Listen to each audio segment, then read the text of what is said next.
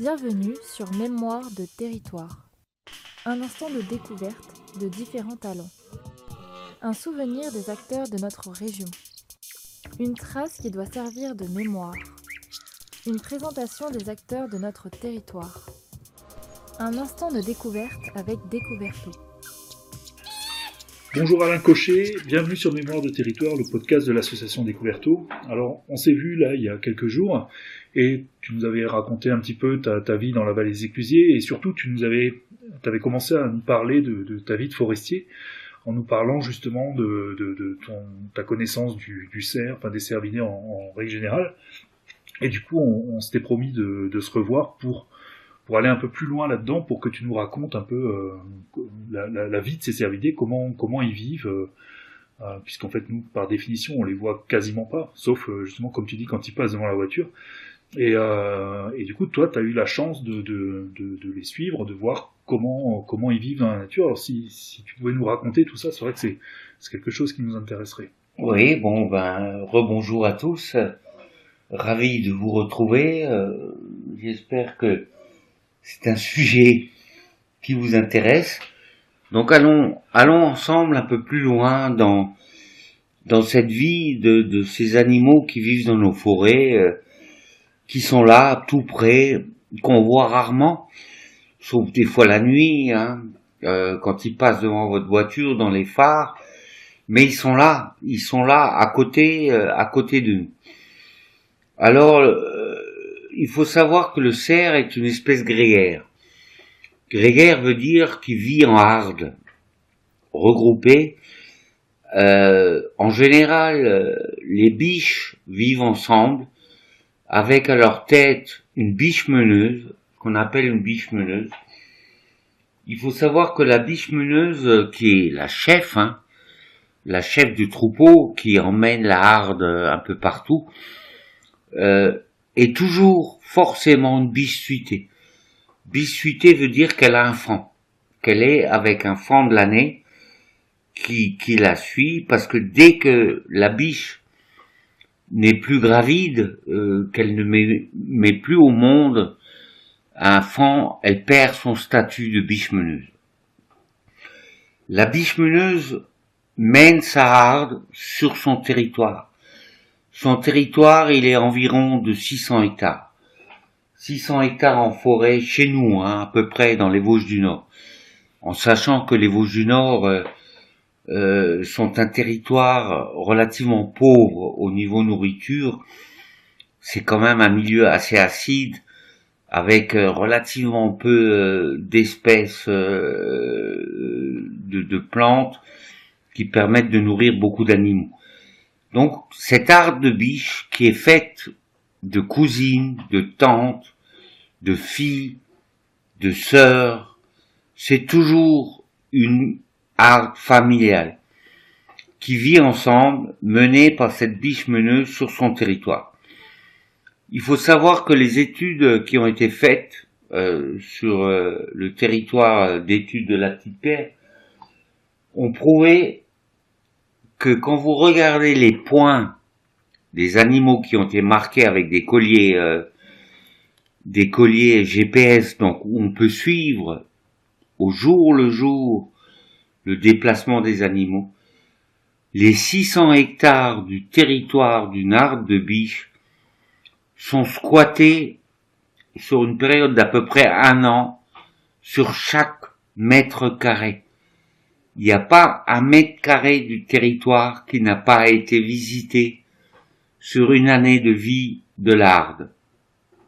Alors après, il faut bien s'imaginer que la nuit, euh, les animaux ont ce qu'on appelle des zones de gagnage où les territoires se mélangent, où les animaux d'une arde qui sont sur un territoire donné vont aller se mélanger avec d'autres animaux parce que c'est là qu'il y a de l'herbe, c'est là qu'il y a euh, de quoi manger. Mais dès que les animaux retournent le matin très tôt vers leur territoire, ils retournent sur leur zone. Euh, c'est indéniable. Euh, les animaux sont fidèles, fidèles à leur zone territoriale. Alors vous allez avoir euh, sur une, une zone comme celle de la réserve de la Petite Pierre qui fait 2700 hectares, donc vous, vous divisez 2700 hectares par 600, euh, 600 fois 2 ça fait 1200, euh, fois 4 ça fait 2400, euh, ça fait à peu près euh, 5, 5 à 6 arbres de cervidés euh, qui vivent sur ce territoire en même temps.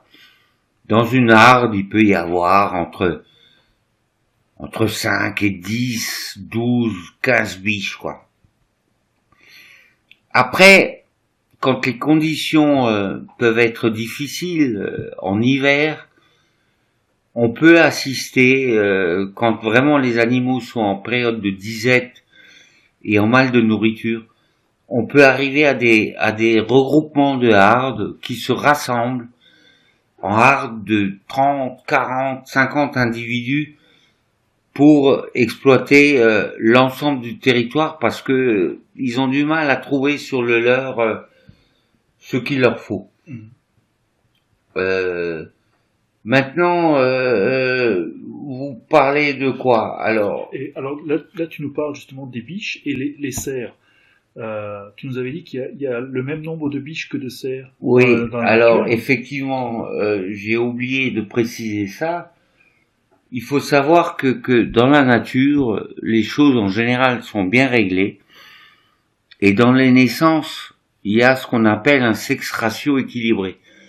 C'est-à-dire qu'il y a en général une naissance d'un mâle pour une naissance d'une femelle. Donc en général, dans la reproduction de l'année, on a autant de mâles que de femelles. Mais où sont ces mâles? Où sont-ils passés? Alors, quand ils sont fans, air et dagués, c'est-à-dire euh, dagués, vous l'avez compris dans ce que j'avais expliqué un peu plus avant dans une autre émission, ils sont dans leur deuxième année, ils sont toujours encore dépendants de leur mère. Ils vivent encore avec la mère. Il faut savoir que le bi- la biche a en général avec elle son fan de l'année qui vient de naître et celui de l'année précédente, qu'il soit mâle ou femelle. Mhm. Si c'est une femelle, c'est une bichette. Si c'est un mâle, c'est un daguet. Mais il vit encore avec sa mère, avec la harde, dans leur territoire. Après, la, quand il devient deuxième tête, le mâle, tout doucement, est évacué de la harde, est repoussé par les biches et part à l'aventure euh, euh, vers d'autres lieux. Alors il faut savoir que comment vous l'expliquer comme ça par micro Vous avez une zone qu'on va appeler euh, une zone territoriale de biche. Ou allez sur un grand territoire de 3000 et 4000 hectares, vous avez des biches vivantes. En plusieurs hardes, en plusieurs territoires. Euh, les mâles commencent à partir de la deuxième tête d'être évacués et vont quitter cette zone qu'on appelle zone noyau, dans laquelle vivent les biches, et vont être éva- évacués vers les périphéries. C'est souvent des petites forêts, des forêts communales, voire éventuellement des zones de halliers, de pruneliers, voire même en plaine, en campagne. Euh, ils n'ont pas forcément besoin d'énormes territoires, mais ils se cachent et ils deviennent des fantômes qu'on ne voit plus. Ils sont cachés toute la journée dans des zones euh, où personne ne va. euh, qui va aller se promener euh, dans des haies de pruneliers qui piquent Personne. Et donc là, les cerfs sont couchés, ils sont tranquilles. Et là, ils sont alors euh, en- aussi sous forme de groupe Non, là, ils sont, chacun de leur ils côté, sont quoi. plus ou moins. Alors, il y a, il existe ce qu'on appelle des hardes de mâles. D'accord. euh, avec euh, bien souvent à leur tête un cerf un peu euh, d'expérience, un cerf un peu plus vieux, et puis qui utilise euh, ce qu'on appelle un cerf valet. Alors ce terme me plaît beaucoup parce que euh, le cerf valet, c'est un jeune cerf que le vieux, le vieux cerf va envoyer en éclaireur. C'est-à-dire que quand cette bande de mâles qui vit ensemble pendant toute l'année, avant bien sûr qu'on soit arrivé à l'époque du rut, hein, euh, le vieux cerf qui est le plus malin, qui est le plus expérimenté, avant de sortir le soir dans la plaine ou aller manger ou aller euh, sortir à découvert, il envoie en éclaireur ce cerf-valet qui va être son espèce de sous-fifre, hein, son, son, un peu comme les rois de France avaient euh, à l'époque euh, des gardes du corps qui sortaient en premier. Mais c'est un peu ça, c'est un peu ça. Et ce cerf qu'on appelle valet, et les chasseurs le savent très bien parce que quand ils veulent tirer un vieux cerf, ils savent que quand ils voient sortir le jeune cerf, qu'il faut bien sûr attendre, attendre encore que tout d'un coup arrive le vieux papa. Ouais. D'accord. Ouais. Et euh, ouais, donc du coup, on a quand même ouais, ces, ces deux mondes, euh, en fonction de la sexualité de l'animal, c'est deux vies complètement différentes, quoi. Ouais, Euh, complètement. Alors, ce qu'il faut savoir, c'est que le mâle n'a, dans sa vie, sur une année, n'a qu'un seul but, c'est de se préparer au mieux pour être au top niveau pour le rut. C'est-à-dire être le, le plus en forme possible, avoir la meilleure ramure, possible, la meilleure corpulence euh, possible, la meilleure réserve de graisse possible pour être prêt pour ces trois semaines ou quatre semaines de joute à l'époque du brame. Et pendant toute l'année, ces cerfs seront complètement perdus à l'écart dans des endroits où personne ne les voit, où on ne les rencontre pas, où on ne peut tomber sur eux qu'éventuellement la nuit, au hasard euh, d'un détour avec la voiture. Et euh, ils ne sont là que pour manger, ruminer, digérer, faire de la viande, faire de l'énergie, faire du bois, faire le plus beau trophée possible, parce que on n'a pas parlé de ça encore, mais il faut savoir que je vous ai expliqué que les cervidés perdaient donc leur bois tous les ans. Donc les plus vieux cerfs perdent leur bois à peu près fin janvier, début février. Les plus vieux, hein. Je vous Ouais. parle là de dixième, onzième, douzième tête. Donc 12 ans, 13 ans de vie. Ensuite, progressivement, c'est les plus jeunes qui perdent. Ça va euh, de mois en mois. Euh, mars, euh, c'est les cerfs adultes. euh, avril, les cerfs un peu plus jeunes. Mais ça va jusqu'au mois de juin pour les daguets qui perdent leur bois à peu près au mois de juin.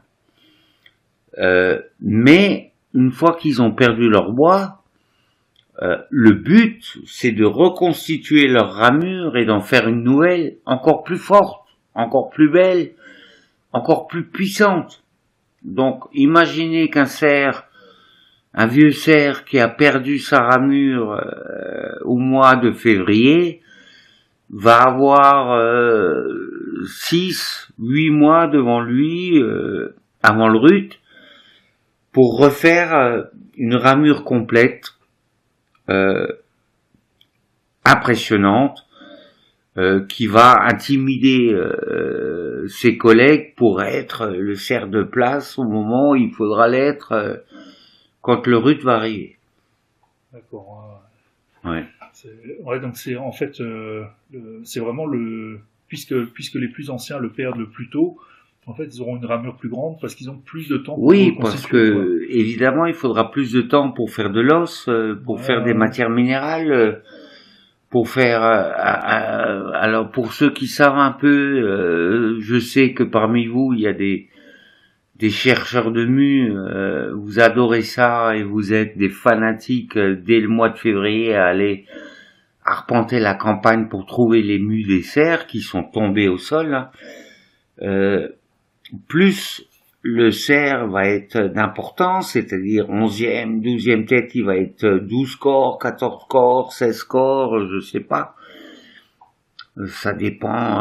alors il faut savoir que le nombre de corps n'a rien à voir avec l'âge de l'animal. Hein.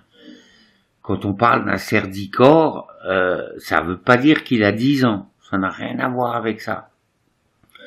Dicor, c'est qu'il a cinq pointes de chaque côté de son trophée. Euh, cinq pointes à droite, euh, cinq pointes à gauche pour un dicor régulier.